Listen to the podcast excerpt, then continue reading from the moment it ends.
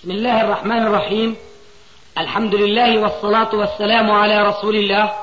أما بعد فهذا أحد أشريطة سلسلة الهدى والنور من الدروس العلمية والفتاوى الشرعية لشيخنا محمد ناصر الدين الألباني حفظه الله.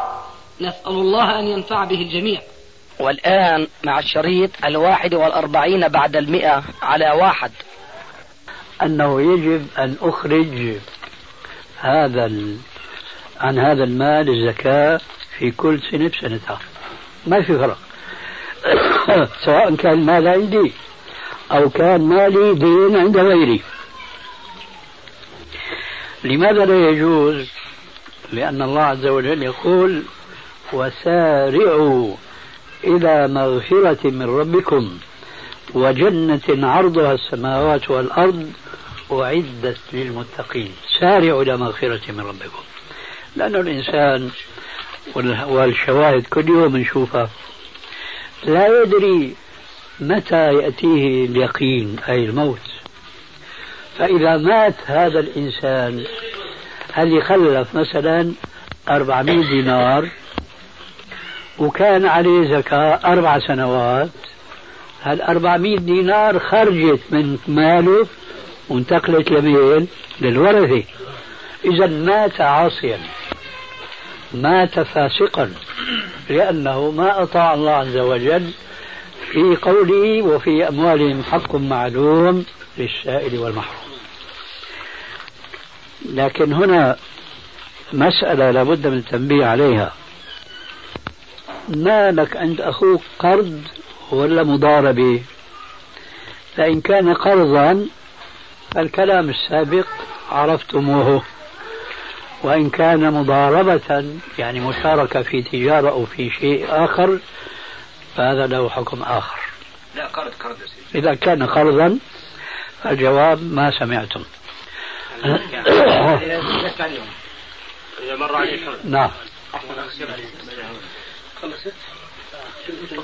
لا أستاذنا بالنسبة للإنسان جمع بين المغرب والعشاء وجاء وقت العشاء فذهب إلى المسجد وتطوع صلى مع الجماعة القائمين هل التطوع هذا يعني يحسب من طبعا إحنا سامعين بالحديث اللي ما صلى ما زاد الرسول عن 11 ركعة أو 13 ركعة بعد العشاء. هل أربع ركعة هذه. هل تحسب من 13 ركعة؟ لا. وبعدين في أقدر مثلا أنا يعني زي ما بنسمع برضه إنه صلاة الليل مثنى مثنى أقدر أفصل بين ركعتين وركعتين وأنا وراء الإمام؟ هذا سؤال ثاني ولا إيش؟ خذوا يعني كله بيشبك في بعضه. لا تشبكها لأنه العلم بده توضيح وبيان. خير إن شاء الله يعني سؤال ثاني هذا بنعتبره؟ نعم.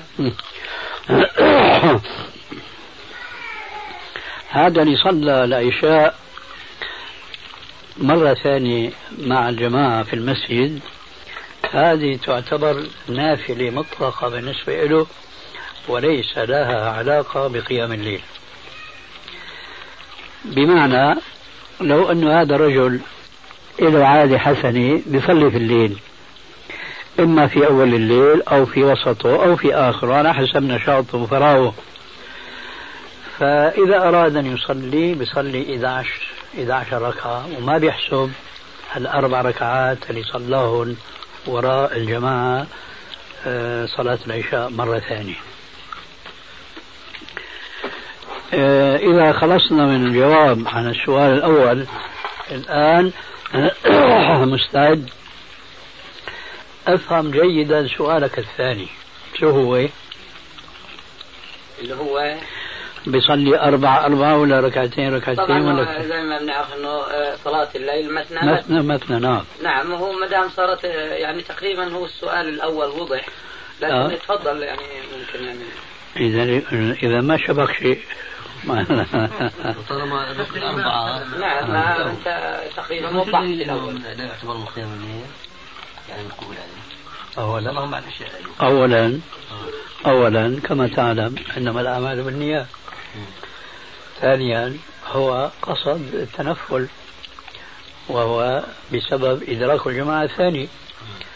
مثل الرجلين اللي نذكر قصتهما. في حجة الرسول عليه السلام حجة الوداع. صلى عليه الصلاة والسلام صلاة الفجر في مسجد منى مسجد الخيف ولما سلم من صلاة الفجر وجد رجلين في ناحية بعيدة عن المسجد. فناداهما وقال لهما أولستما مسلمين؟ قالا بلى يا رسول الله. قال فما منعكما أن تصليا معنا؟ قال يا رسول الله إنا كنا صلينا في رحالنا. قال فإذا صلى أحدكم في رحله ثم أتى مسجد الجماعة فليصلي معهم فإنها تكون له نافلة. فهذه نافلة. إعادة الصلاة الفريضة. هذه صلاها بسبب حضور جماعة هذه تعتبر نافلة مطلقة بينما قيام الليل ليست كذلك. أي نعم. يا شيخ أحسن الله. تفضل. بالنسبة للصلاة في مواطن مكروهة أو يعني يعني عند طلوع الشمس نعم. وإذا بدخل المسجد هل يجوز في تحية؟ نعم. يجوز. يجوز. نعم. في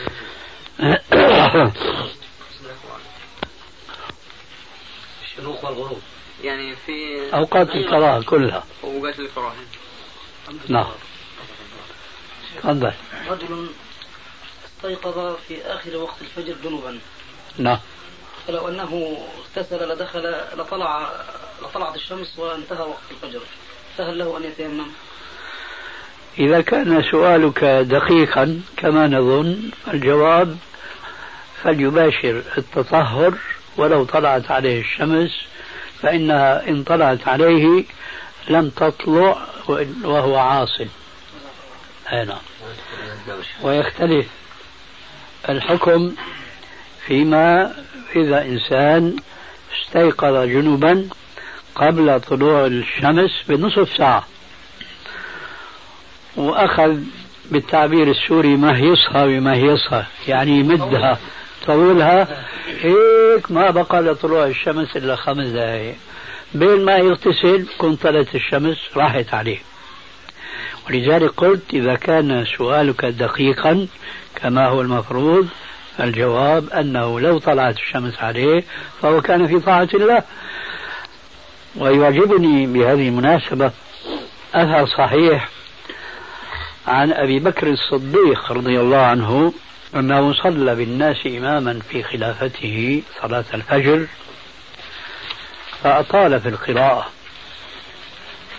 ولما سلم بهم قيل له يا أبا بكر لقد أطلت في القراءة حتى كادت الشمس أن تطلع. قال إن طلعت لم تجدنا غافلين. إن طلعت لم تجدنا غافلين. شو عم يساوي هو؟ عم يقرأ قراءة القرآن وقرآن الفجر. إن قرآن الفجر كان مشهودا. نعم. هل يجوز الله عليك؟ يجوز الواحد يجمع في آل بيته البيت في الأيام البرد والشتاء يجمع المغرب والعشاء إذا إذا كان من عادته في غير أيام البرد والشتاء بيصلي في المسجد. فبيجوز وإلا فلا. يعني في في شغله صغيره معلش أنت سالت كثير كنا في جلسة اليوم أنا والاخ علي لا أنت بدك تسأل سؤال ثاني أنا شايفه لسه هو ما اقتنع بالجواب. طيب أنا ما فهمت الجواب. هذا هو لذلك أنا عتبان عليه.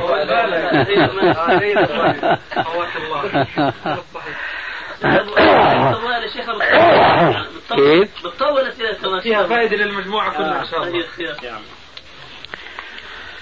ما هو عم يسأل والسائل له حق مو بس في المال. وفي أموالهم حق معلوم للسائل والمحروم لا السائل في العلم حقه أولى وأقوى وأوجب. ألا سألوا حين جهلوا فإنما شفاء العي السؤال أنا بقول هذا الرجل الذي يريد يصلي بأهل بيته إماما في أيام البرد نقول يجوز له ذلك. إذا كان من عادته في غير أيام البرد ما بيفعل هيك وإنما يخرج إلى المسجد كما قلنا في أول البحث. وضح لك الآن؟ تفضل. أقول كنا في جلسة بعد عصر هذا اليوم أو قبيل العصر بقليل فدار الحديث حول مسألة الدخان. فبعضهم قال يعني أنا أدخن لأنه لا أستطيع أترك الدخان. لا أستطيع إيش؟ لا أستطيع أن أترك الدخان. واستدل يعني بأن هذا الذنب سيغفر لقوله تعالى إن تجتنبوا كبائر ما تنهون عنه نكفر عنكم سيئاتكم. فقال أنا بدخن لكن لا أتقي الكبائر وهذا إن شاء الله مغفور.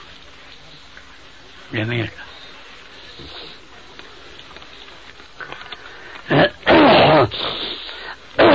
أنه يصلي خمس صلوات ومحافظ يعني يعني يفهم أنا من كلامك أنه هو بيعترف أنه شرب الدخان حرام؟ نعم. ما أظن. هكذا ظهر يعتبره من الصغائر. يعتبره من الصغائر. حرام. خليكم ماشيين معي. هو يعني الكتاب الذي كتبه الأخ علي في الدخان فيه سبع أدلة ولم يناقش إلا في دليل واحد. مما يؤكد أنه مسلم بباقي الأدلة. لذلك هو قال ما تقول أنا مدخن أنا معكم لكن مش قادر أترك الدخان.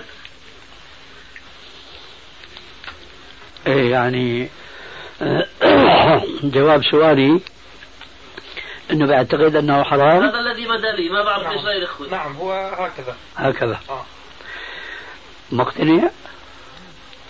يعني هذا ال- هذا الذي ظهر لنا منه إنه مقتنع بتحريم الدخان. أنا ما أظن.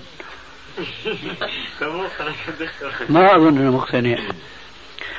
هلا لو سألنا ليش الدخان حرام يقدر يجاوب؟ نعم. شو بيقول؟ بستدل بالآيات والأحاديث مثلا؟ مثلا لا ضرر ولا ضرار. إيه. نعم. آه، في حديث لا ضرر ولا ضرار. هو يستجيز لنفسه انه يضر بغيره لأنه ليس من الكبائر. هيك يعني افهم من كلامك؟ هو هذا الذي بدا لنا أنه يحتج بهذه الآية على أنه أن هذا الذنب سيغفر. بس هذا بيفتح علينا أبواب كثيرة. طبعا. نعم. من جهة من جهة ثانية. من جهة ثانية.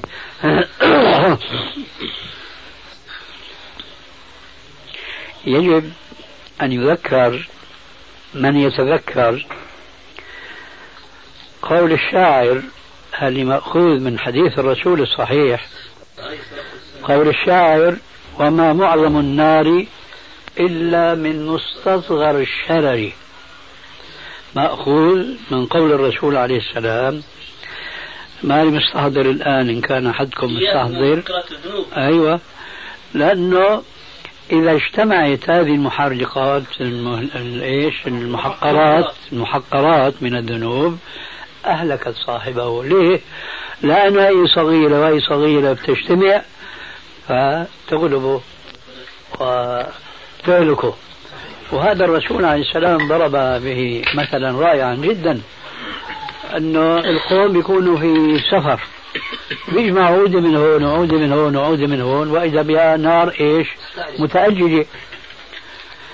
فهذا لا يعني أن المسلم يستهون ارتكاب الصغائر.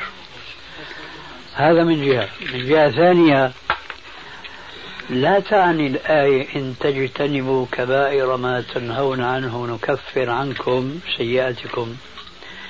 أي الصغائر وكما في الآية الأخرى إلا اللمم يعني اللمم التي يتقصدها الإنسان بدعوى أنه أنا بجتنب الصغائر فتمحى الكبائر بجتنب الكبائر فتمحى الصغائر.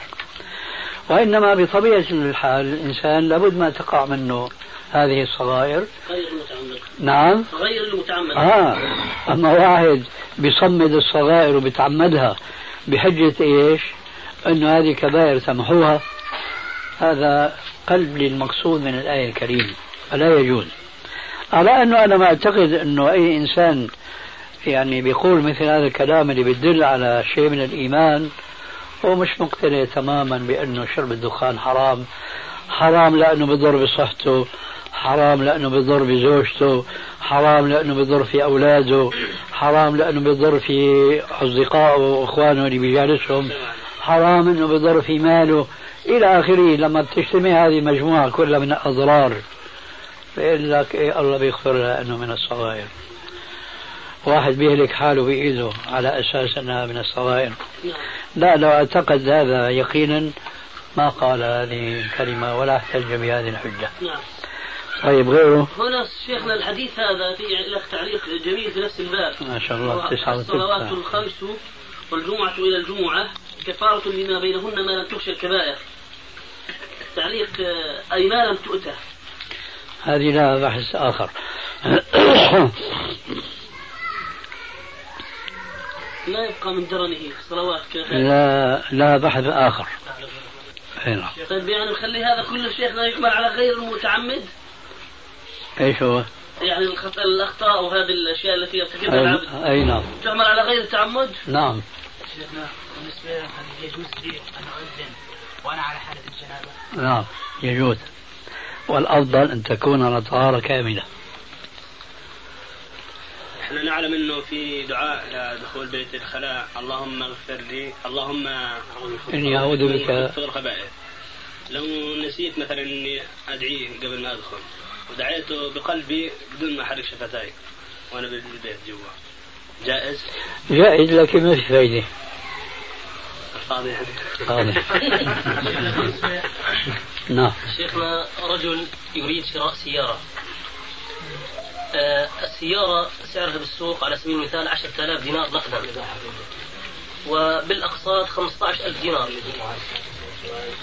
آه الرجل يتحرى أن لا يقع في أخذ بيع التقسيط.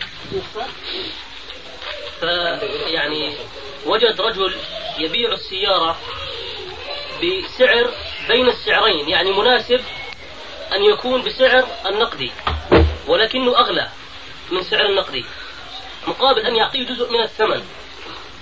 هذا يعني ال ال يعني هذا البيع صعب جدا يجده عند غيره. هذا الرجل يعني وافق أن يأخذ منه جزء من الثمن والباقي على أقساط. لو هذا الرجل يعني بهذا المبلغ أراد أن يحصل على هذه السيارة بالتقسيط لوجد مبلغ أكبر. فالصورة الأولانية فضيلة الشيخ وإن كان المبلغ يعني أعلى من المعتاد عند الناس هل ينطبق عليه البيعتين في بيعة؟ أم يعني يجوز؟ تقصد الصورة الثانية مش الأولى. الصورة الأولى اللي هي وجد الرجل بالسعر المناسب. هي الصورة الثانية. إن فهمتني فهذا المقصود يعني. هي بس بدي أفهم فهمت أنا ولا لا؟ هذا هو المراد. أعيد يعني الكلام فضيلة الشيخ؟ بدك تعيد علي وأنا ما صح لك كلامك وبعدين أنت وافقت على التصحيح. شلون بدك تعيد بقى المصحح يعني الصورة المقصودة فضيلة الشيخ.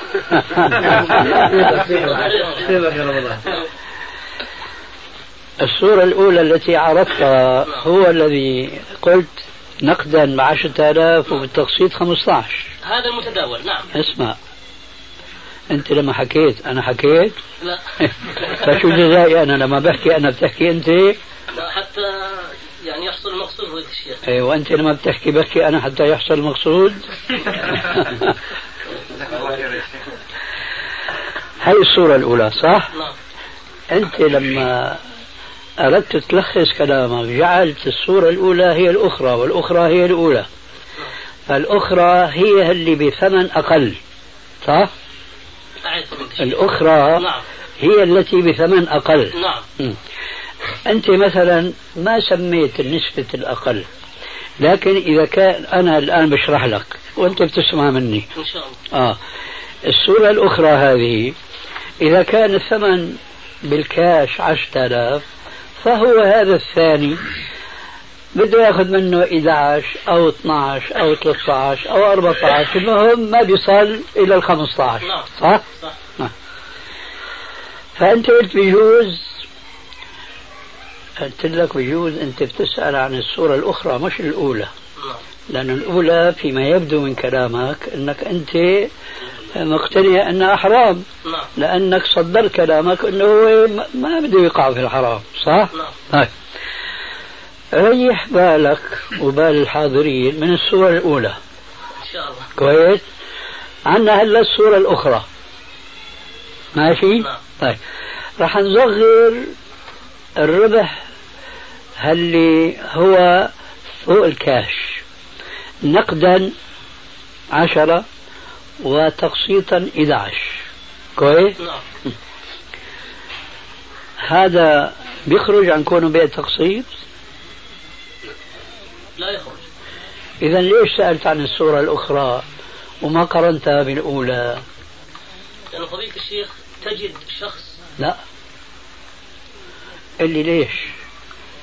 شوف ذكر لي كلامك أنا لا فاهمه. ليس تكرير الكلام ذكر هذه السلعة التي تساوي 10000 تجد شخص آخر يبيعها ب 11000 يعني بسعر الكاش النقدي ب 11000 هذا وجد يبيعها ب 11000 بالتقسيط ولكن لو كان معه النقدي قد يجوز أن يأخذها ب 10000 يعني مكانك راوح نفس الكلام نفس الكلام شيخ. مكانك راوح هذا شو بيع التقسيط ولا لا؟ ما مش فاهم عليك لا والله فهمان. كيف مش فهمان. شو مالك فهمان عليك أنا فهمت عليك. آه الآن تقدر أنت تصور لي ثلاث أشخاص. شخص ببيع كاش بعشرة بالتقسيط 15 نعم شخص ثاني كاش بعشرة بالتقسيط ب 12 نعم كاش شخص ثالث 11 أي نعم بالتقسيط 12 نعم. هاد بده يشتري من الشخص الثالث. نعم. طيب. الشخص الثالث بيبيع نقدا ب 11 نعم. كاش بده يبيع ب 12 مثلا. أيوة. والأمثلة ما فيها محاصصة ومناقشة. طيب. أنا عم أسألك هذا مو بيع تقسيط؟ لا شك تقصير كان ليش قلت لي ماني فهمان عليك؟ عليك طيب. بيرجع لك السؤال السابق. ليش عم تسال عنه ما دام بيع تقسيط؟ وهي عيد علي الآن. جاء إلى إسكان ما؟ أو بيت أو شركة. طيب. أراد أن يشتري بيتا. نعم. فهذا البيت بعشرة آلاف نقدي بخمسة عشر ألف تقسيط. تمام. مضت الأيام حصلت ظروف. صار سعر ال- النقدي في هذا البيت سعر التقسيط. فهذه الصورة يزعم هو أنك أجزتها له. سعر التقسيط كان 15 أي نعم. فبعد مدة صار سعر؟ التقسيط عشرة. آه بالعكس. صار التقسيط. صار التقسيط سعر عشرة. بسعر النقد. نقد. نعم. طيب وسعر النقد؟ أقل. هي ما حكاها طويل بالك. هي ما حكاها. ما تاكلها يا أقل. ها؟ أقل. كويس. أنا أكلت عفوا يعني الشيخ معليش نحن؟ نحن مشان بيان الشرع طيب. سعر التقسيط أقل. وما بدنا عفوا سعر النقد أقل. ما بدنا ندخل في التفصيل باب 1000 2000 إلى آخره انهم أقل. طيب. شو اللي أنا ابحته واجزته؟ الصورة الثانية ربما مع أكل الجملة الأخيرة من السائل هي مشكلة. آه هو لعله هكذا الأمر أي تماما نعم. الله أعلم. إيه، ولكنها هذا أك... هذا اكل واضح. أكل حرام ولا حلال؟ حرام. طيب مبين جواب أكلها تقسيطا ما بيجوز أخي. ممكن تعطيهم خبر؟ ماشي. يلا جزاك الله خير. وضح لك الجواب؟ وضح لي الجواب. إن شاء الله. شيخنا نريد توضيح لمسألة التصوير الجمع بين الأحاديث التي نهت عن التصوير والحديث الذي فيه إلا رقما في ثوب. خاصة بعض يعني أشكلت على بعض إخواننا الأفاضل يعني. فجعلتهم يتوقفون في هذه المسألة.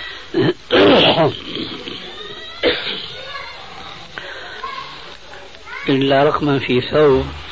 هذا الرقم في ثوب المذكور في الحديث. نعم. آه إن كان هذا الرقم صورة آه، آه، مجسدة ظاهرة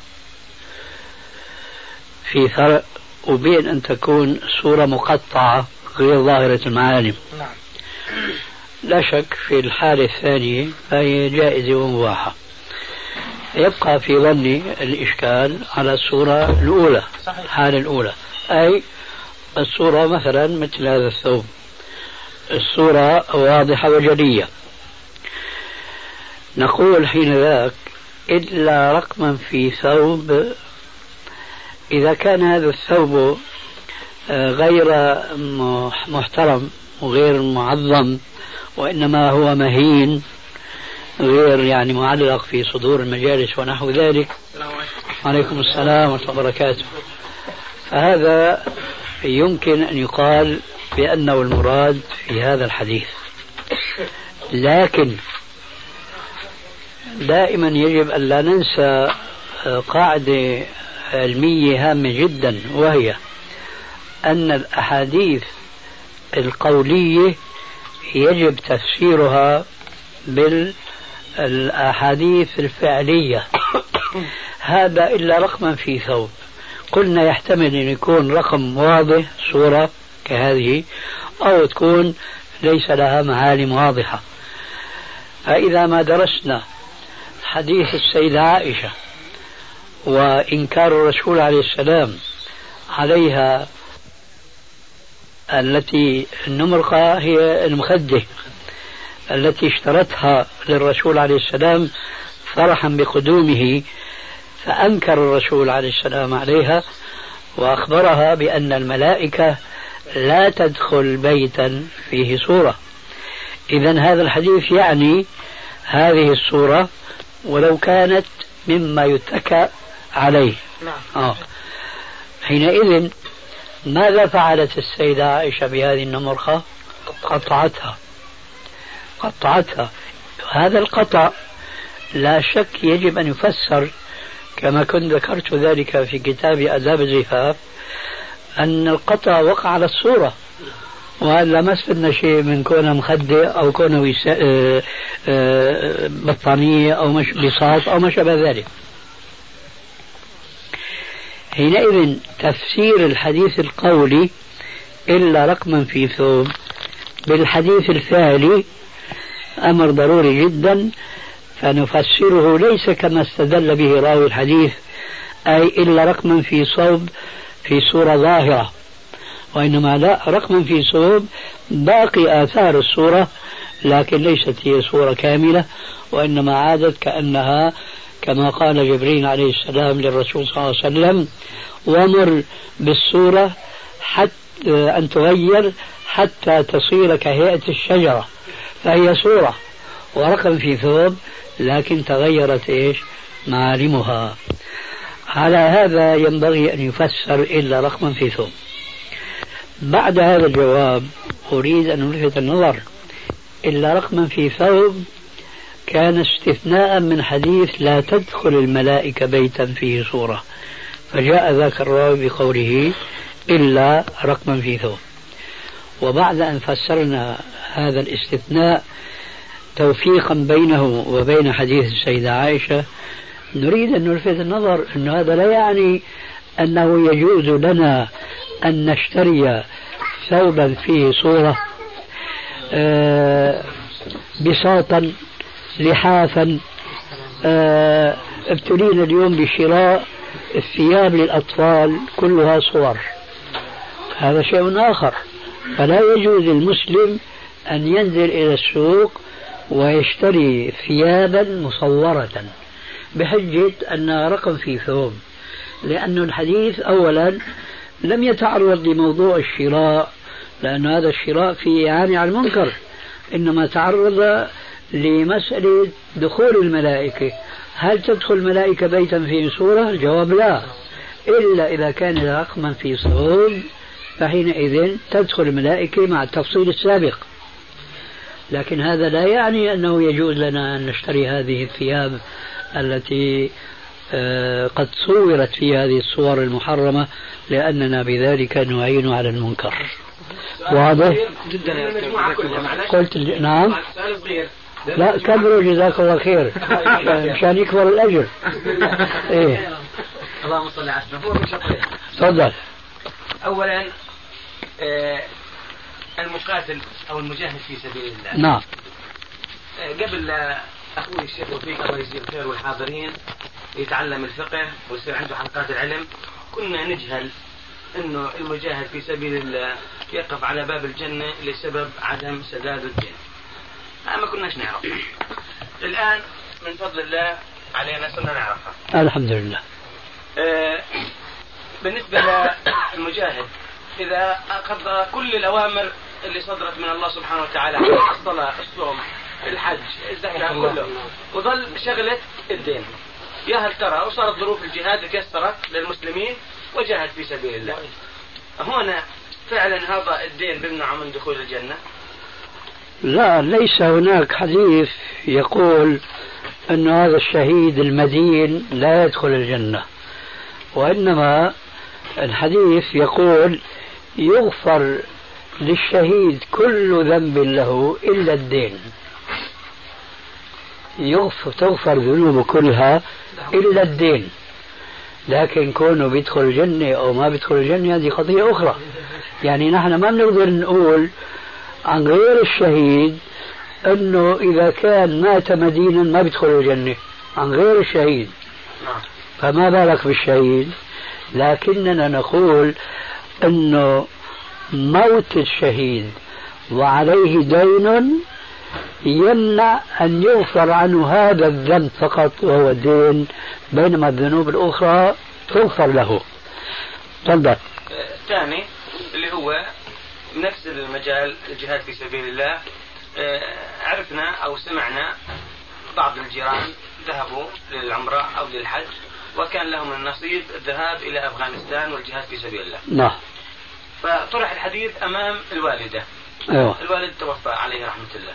توفي إلى رحمة الله نعم آه، بالنسبة للوالدة بتقول لا إذا على فلسطين والقدس الله يسهل عليكم الستة. إذا إيش؟ إذا على فلسطين أو القدس يسهل عليكم الستة مع السلامة. أما على أفغانستان ما دخلناش. ها؟ لا ست أولاد ست أولاد آه ستة ما شاء الله. ستة لفلسطين ما شاء الله. إيه. مفهومنا إنه عندنا فلسطين هنا الأجر أو مكتوب علينا الفرض زيادة على أفغانستان. توضيح هاي المسألة الله يجزيك الخير. إيه لا شك آه، هذا الكلام خطأ من حيث التفريق بين البلاد الفلسطينية والبلاد الأفغانية وهذا بلا شك يعني أمر نابع أولا من الجهل بالإسلام وثانيا من التعصب للأرض. فلا شك أنه بلاد الفلسطينية وهي من البلاد الشامية فهي أرض مباركة بنص القرآن الكريم والأحاديث الصحيحة لكن ذلك لا يعني التفريق بين الجهاد في هذه الأرض وبين الجهاد في بلاد إسلامية أخرى كأفغانستان. لأنه من الثابت في الشرع أن أي أرض إسلامية هجمت من بعض الكفار فيجب على جميع المسلمين في سائر أقطار الدنيا أن ينفروا كافة لطرد هذا الغازي الكافر عن تلك البلاد الإسلامية. فالتفريق بين ال- التصدق ليس بولد واحد والتنازل عن ست من الأولاد في سبيل الجهاد في فلسطين مع أنه مع الأسف الشديد هذا الجهاد الآن في فلسطين كما نعلم جميعا غير متيسر غير مقدور عليه. لظروف نعرفها جميعا. آه، تفريق بين هذا الجهاد فيجوز للوالدة هذه أن تسمح بكل أولادها الستة ولا تسمح بواحد منهم للجهاد في أفغانستان مع كون الطريق هناك مفتح الأبواب. هذا خطأ وهذا مثل ما قلت لك آنفا. ناشئ أولا. من عدم المعرفة بالأحكام الشرعية وثانيا من التعصب للأرض التي عشنا فيها أو فيها. ونسأل الله عز وجل أن يعلمنا ما ينفعنا وأن يلهمنا العمل بما علمنا. الخروج بغير إذن هذه الوالدة فضيلة الشيخ إذا سمحت. نعم. خروج الأبناء أو أحدهم بغير إذن الوالد أو الوالد. إذا كانت الوالدة هي هذه أذنت بالستة فيجوز الخروج بدون إذنها. يا سيدي في رجل متجوز وعنده مرته لها ذهب في جهة فبده يطلع آه، زكاة الذهب لمرته هو مرته بتطلع طبعا. طبعا المصاري منه.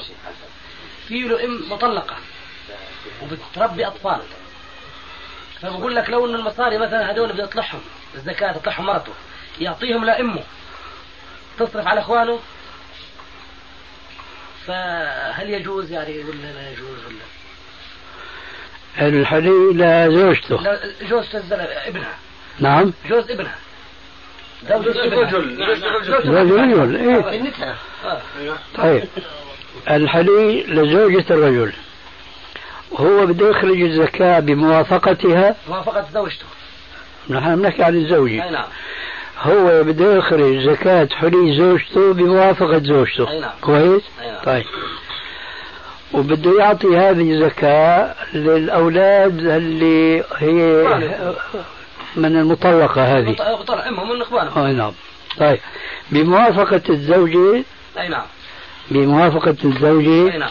نحن فهمنا أنه الإخراج الزكاة بموافقتها. أي نعم. لكن صرف الزكاة لها الأشخاص هذول بموافقتها موافقتها برضه. ميت بجوز. وسبحانك اللهم وبحمدك. امه مش أن امه مش ام أولاده. من الرجل.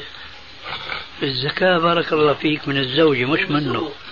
أنا فاهم بس قصدي يعني كأني فهمت وأنت تحكي إنه مطلقة ام أولاده هي. يعني ام الرجل.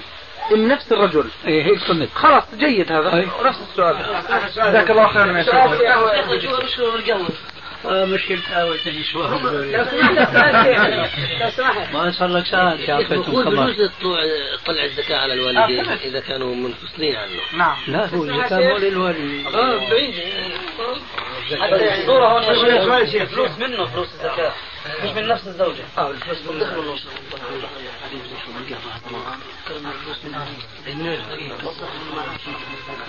إيه صحيح ما في مانع سيدي الشيخ أبو عبد الله.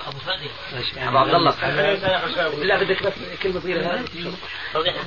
توضيح السؤال. شيخ سيدي أبو عبد الله. توضيح سيدي للسؤال بالنسبة للمصاري اللي من الزوجه من نفس ابنها اللي هو الزوج. المصاري اللي بيعطيها ثمن الزكاة. من نفس زوجها اللي بيكون ابن المرأة. طيب آه أنا شايف فيها القضية دورة ولفتة لكن في النتيجة الحكم واحد. المصاري اللي بده الزوج يطالعها زكاة مال حلي زوجته. نعم. كويس. برضا منه ولا لا؟ آه برضا منه. كويس. بمعنى هل هو عنده استعداد يقول لزوجته هي قيمة زكاة حليك خذي تصرفي فيها بما تشائين أي نعم عنده الاستعداد استعداد. فإذا ترجع القضية بتقول له أنت تصرف فيهم كما تشاء وجزاك الله خير الله يجزيك خير يا سيدي. واضح؟ واضح. هل يجوز استعمال تنويم مغناطيسي آه، لاستخراج شيء ما من الأرض؟ ذهب حلو. هذه كانت قديمة بطرق باخت وبارت. الآن طلعونا بطرق تنويم مغناطيسي وهذا التسجيل عصري. لا يجوز الاعتماد عليه والسلام عليكم. جزاك الله خيرا يا شيخ. خير يا شيخ. يعني الشيخ بالأرض. بسم الله الرحمن الرحيم. من سلسلة الهدى والنور أجوبة على أسئلة عبر الهاتف. السلام ورحمة الله. عرفت أن لك أشرطة في السوق فاشتريتها لكي أسمعها. إيش هي؟ تسجيل بصوتك. أيوه. فاقتنيتها لكي أسمعها فزاد بي ذلك حبا إليك. جزاك الله خير. تعبك وجهدك للدين جزاك الله عن نبينا خير الجزاء. الله يبارك فيك. أسألك سؤال وشوية كلام تفضل لا يشوش قارئكم على مصليكم هل هذا حديث؟ ما له أصل طيب وهل يوجد حديث صحيح آه مثلا ينهي عن الكلام في المسجد والمصلي يصلي؟ أي نعم قال عليه السلام يا أيها الناس كلكم يناجي ربه فلا يجهر بعضكم على بعض بالقراءة. دقيقة واحدة أكتبه طيب ما موجود الآن ما حصل آه. شوف شوف آه المشكاة إيش نصه مرة ثانية؟ أيوة شيخي يا أيها الناس نعم. كلكم يناجي ربه نعم. فلا يجهر بعضكم على بعض بالقراءة. فتؤذي المؤمنين. وبس. رواه أبو داود والبغوي وغيرهما. طيب. آه لو إني في المسجد ويصلي أخي آه، وأني خلفي أو بجواري وأبتعد عني قليلا هل يصح أن أسحبه؟ تسحبه ليش؟ لوين تسحبه وبيصلي عن يميني ولكن يبتعد عني شبرا أنت تصلي إمام؟ صلي في الصف معه يعني شيخ يعني في فرجة بينك وبينه؟ آه. ما بقدر اضمها إذا تحت بتصير فرقه بيني وبين اللي جار على اليسار هل يجوز لي أن أسحبه بيدي؟ نعم يجوز. طيب شيخي. نعم. موفق إن شاء الله. السلام عليكم. وعليكم السلام ورحمة الله وبركاته.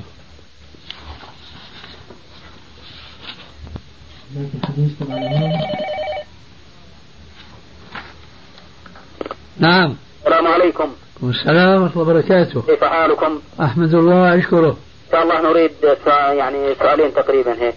تفضل. الله يجزيك الخير. اولا آه، سؤال ما هي نصيحتكم لطالب الحديث المبتدئ في التخريج وما هي أهم القواعد التي يسير عليها وأهم الكتب التي تشير إلى هذه القواعد؟ لا يمكن الجواب عن هذا السؤال. آه. يعني الوقت لا يسمح اقرأ كتب المصطلح. نعم. ولا تبدأ بالتخريج إلا بعد أن تشبع من علم المصطلح ومن دراسة كتب الرجال. ولا تشتغل بالتخريج. لأن من الحكم نعم. من استعجل الشيء قبل أوانه ابتلي بحرمانه. والشباب المسلم اليوم يظن نعم. أن علم الحديث عبارة عن شربة عسل. نعم. بينما لو كان كذلك ما مضى على المسلمين قرون طويلة. يشتغلون بكل علوم الشرعية إلا علم الحديث. طيب آه، رأيكم إنه الإنسان يصب مثلا دراسته على آه، أهم الكتب في المصطلح وكذا مثل؟ كتب المصطلح كثيرة. الباعث الحثيث نعم. لابن كثير. نعم معروف. والمقدمة لابن الصلاح. صلاح آه. والحاشية عليها للعراقي. وبعدين بيرتقي إلى كتب المتقدمين والمتأخرين. المتقدمين كالخطيب البغدادي والحاكم النيسابوري. والمتأخرين كالحافظ العسقلاني والحافظ السخاوي وهكذا. نعم. وطالب العلم لما بيمشي في الطريق الطريق هو بيدله على الخير. الله. خيرا. وهي السؤال الثاني كنت قد وعدت بمنهاج علمي دقيق وعدت بوضعه لمساعدة الإخوة المشتغلين بالفقه ويسهل لهم طريق معرفة درجة الحديث بالرجوع إلى المصادر التي لا بد من الرجوع إليها من كتب الحديث. اي نعم. هذا الكلام قد ورد في صفحة 15 تقريبا من منزلة السنة في الإسلام. صحيح. ويا ترى لو أشرت لنا إلى مثل هذا المنهاج ولو بإيجاز ه- هذا يحتاج إلى تأليف ولذلك لم أفعل بعد. قواك الله. وإياك. الله يجزيك الخير. الله يحفظك. طيب سامحنا. عفوا يا أخي. وجزيت عنا خيرا. وإياك ولك مثل ذلك. الله يجزيك الخير. السلام عليكم. عليكم السلام ورحمة الله وبركاته. نعم. السلام عليكم. والسلام ورحمة الله. كيف حال شيخنا؟ الحمد لله بخير. الحمد لله رب العالمين. كيف حالك؟ كيف الحمد لله. الحمد لله. أهلين. حسين بحكي. أهلين. كيف كيف حالك؟ حالك شيخنا؟ بخير. الحمد لله. كيف زينب؟ الحمد لله بخير والله. سميتها؟ أنا الثانية آه. الأولى زينب يا شيخنا. الأولى. إيه الثانية شو؟ الثانية أسماء إن شاء الله. أسماء. كما أنت نصحتنا إن شاء الله. خير الأسماء إن شاء الله. الله أنا أمشي بنصيحتك يا شيخ. أي الله يجزيك خير شاء الله. كيف صحتها؟ الحمد لله بخير. ووالدتها إن شاء الله طيبة. إن شاء الله بخير. الله يبارك فيك يا شيخنا. أهلين. شيخنا في سؤال نعم. الله يجزيك الخير. بالنسبة لنية العقيقة. لما أجي أنا أذبح العقيقة. إيه. هي لما تذبحها هذه يعني نية القلب ولا تتلفظ فيها؟ ما تتلفظ ما فيها تتلفظ. لا. طيب في القلب. هذه عقيقة عن مين؟ عن أسماء بنت حسين ولا تسمى باسم أمها؟ ما يهمك ربك يعلم السر وأخفى. آه. ما يهمك. تيجي في قلبك إنها عقيقة إن شاء الله. بس. هو عقيقة مفهومة عن مين؟ آه. مش عن زينب عن أسماء. عن أسماء. إيه. يعني مش شرط آه، تتلفظ في لا لا مو شرط. مو شرط. الحمد لله تكون في القلب. إيه نعم. هذا أهم شيء إيه نعم. شيخنا بالنسبة للأضحية صار في جدال لما بيجوا بيذبحوا الله يهديهم يصلحهم بعض الناس الأضحية. بيذكر النية تلفظا. هذه أضحية فلانة بنت فلانة. طب هذا وارد في السنة؟ لا. مو وارد. لا. إنه ظل النية في القلب. إيه نعم. مثل العقيقة إيه نعم. ما يتلفظ. لا. تبقى نيته في قلبه عليها أضحية إيه نعم. طيب شيخنا بالنسبة للعقيقة آه لو مثلا إحنا ذبحناها في الأسبوع الثاني بيمشي الحال؟ إذا ما تيسر لك في الأسبوع الأول بيمشي الحال في الأسبوع الثاني. وإذا ما تيسر لك في الأسبوع الثاني بتيسر لك في الأسبوع الثالث وبس. آه خلال ثلاث أسابيع إيه نعم. أنا يعني بقول- باخذ تيسير بالنسبة للعطلة تبعتي مشان الدوام تبعي. إيه قصدك ما بيهمني أنا بيهمني تعرف الحكم الشرعي. آه. إن تيسر لك الأسبوع الأول فهو الأفضل. أيوه ما تيسر لك ففي الثاني. أيوه ما تيسر لك ففي الثالث وبس. جزاكم الله خير. وإياك. طيب شيخنا بالنسبة لقص الشعر آه المقصود في اليوم السابع سبعة أيام على عدد الأصابع؟ إيه نعم. من أول يوم ميلادها؟ إيه نعم. سبعة أيام. إيه نعم. مثلا أجتنا البنت في يوم الجمعة بتكمل سابعها يوم الخميس. إيه نعم. صح هيك ولا لا؟ صح.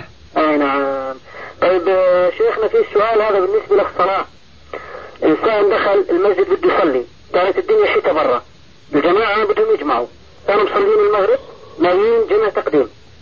نعم. خلصوا المغرب فات هذا المتأخر بده يصلي فكانوا ناويين بدهم يستينوا لصلاة العشاء جمع تقديم. هو لما طبعا سألهم قال إحنا بدنا ننوي صلاة العشاء جمع تقديم. هنا هو طبعا بنوي إيش؟ لصلاة المغرب. نعم. صح ولا لا؟ صح طيب لما الإمام بده يقوم بالركعة الرابعة هذا اللي بالركعة الثالثة شو بيسوي؟ بينوي المفارقة وبيتم في التشهد الأخير بالنسبة له بيسلم الركعة الثالثة. نعم. ومن ثم وينوي معهم العشاء جمع تقديم إيه نعم. آه هيك يعني. إيه نعم. جزاك الله خير يا رب إن شاء الله. وإياك يا أخي. دعواك يا شيخ. أهلا. الله يبارك فيك. الله يحفظك. السلام عليكم. وعليكم السلام ورحمة الله وبركاته. شيخنا ابن عساكر جيد كان إيه نعم. مبارك إن شاء الله. الله يبارك فيك.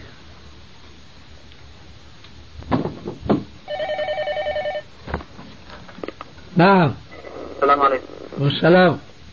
الحديث لا اعتكاف في المساجد الثلاثة الذي رواه البيهقي. هل الذي رواه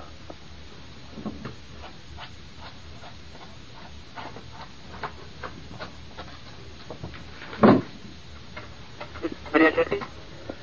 شو شيخي؟ كلامك انقطع الحديث لا اعتكاف إلا في المساجد الثلاثة. نعم. هذه رواه البيهقي. هل قائله عن حذيفة بن اليمان وهل قال له عبد الله بن مسعود هل لك حفظت ونسيت؟ نعم. قال له عبد ابن مسعود كذلك؟ نعم نعم. هذا الحديث صحيح. الحديث صحيح لكن أنت ليه عم تسأل السؤال؟ قول ابن مسعود لا يؤثر فيه؟ ابن مسعود؟ نعم. شو هو ابن مسعود؟ عبد الله بن مسعود. هل اعترض على هذا الحديث؟ على حذيفة بن اليمان؟ بيقدر حدا يعترض على حديث الرسول؟ ها؟ إذا شو سؤالك؟ الله يهديك؟ قال. هذا جيد. يعني ما في ضعف في السند ولا في المتن؟ ما في ضعف ولا في في السند ولا في المتن. كلمة تعلى ما بتبني بيت. السلام عليكم. وعليكم السلام ورحمة الله وبركاته.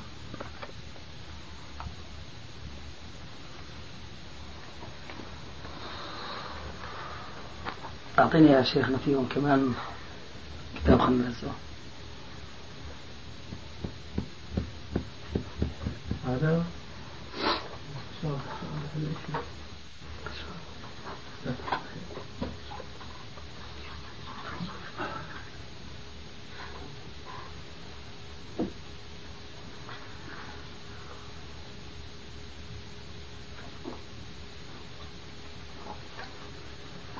عن أسامة بن زيد قال دخل بلال رسول الله صلى الله عليه وسلم الأسواق فذهب لحاجته ثم خرج. قال أسامة فسألت بلالا ماذا صنع رسول الله صلى الله عليه وسلم؟ قال بلال ذهب لحاجته ثم توضأ. اكتب بجنبه حسن الإسناد. حسن؟ الإسناد. أعطيني الملزمة يا أبو أحمد عندك تحت بين رجليك. خشب. نعم. طول اليسار. أي الخشب هو؟ نعم.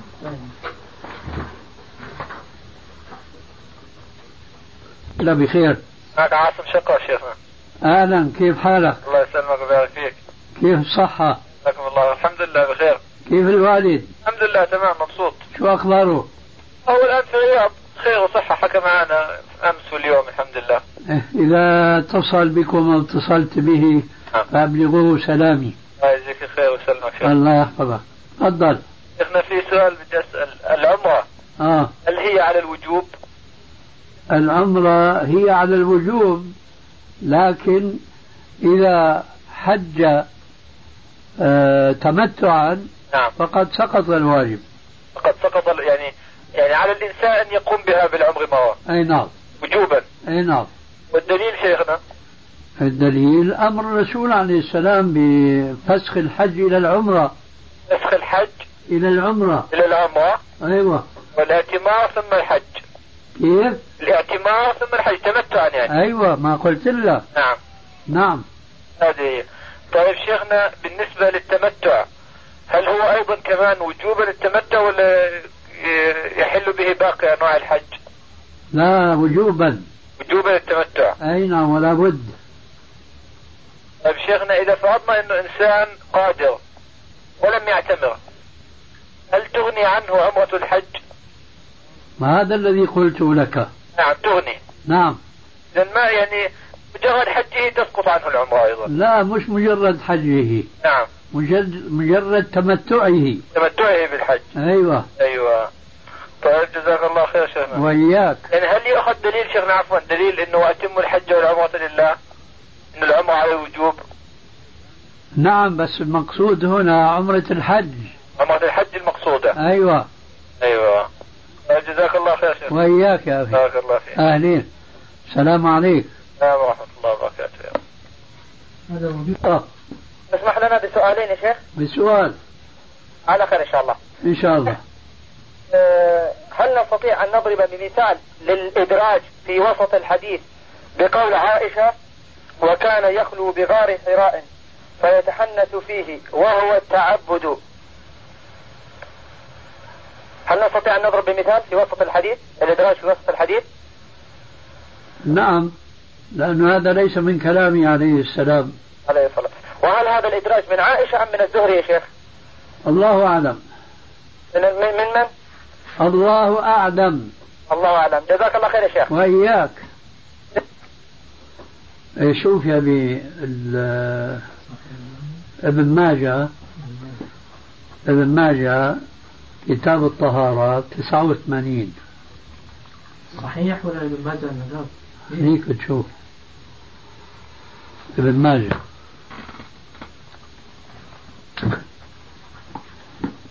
واحد واحد. هذا ال شوف شو مشار له ها. ها.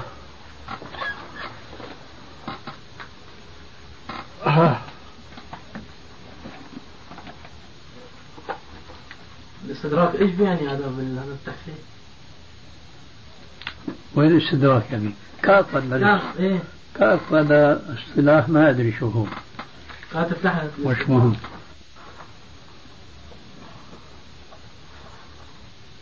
كاف للاستدراك. كاف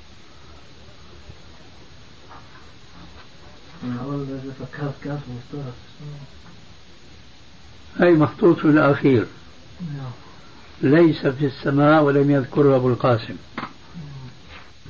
طيب نحن قلنا تفسير ما قبله. شو نعم. في قبله؟ عن عمران بن حسين أن رجلا أعتق ستة أعبد عند موته ولم يكن له مال. لا الجملة نفسها الأخيرة.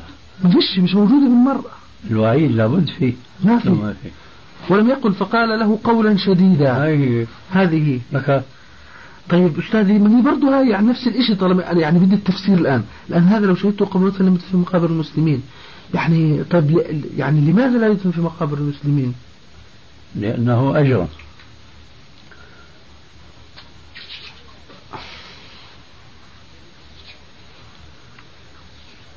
هلا أدخل ستة أعبد ولم يكن له مال غيرهم نعم. فبلغ ذلك النبي صلى الله عليه وسلم. فقال له قولا شديدا ليه؟ اللي هو هذا. إيه؟ اللي هو لو شهدته قبل أن يدفن هذا هو. نعم. فليه قال له قولا شديدا شديدا؟ لأنه أعتقه ولم يكن له مال غيره. هذا هو. فهذا القول الشديد مفسر بهذه الجملة. أستاذ أنا عارف بس هل لذاك الفعل يعني لا يدفنه في مقابر المسلمين؟ هذا وعيد يا أخي. وعيد يعني زي القاعدة ال- زي لقد هممت. نعم القاعدة الأصل يعني العامة في كل قضايا ال- أي نعم. جزاك الله خير يا أستاذ. أي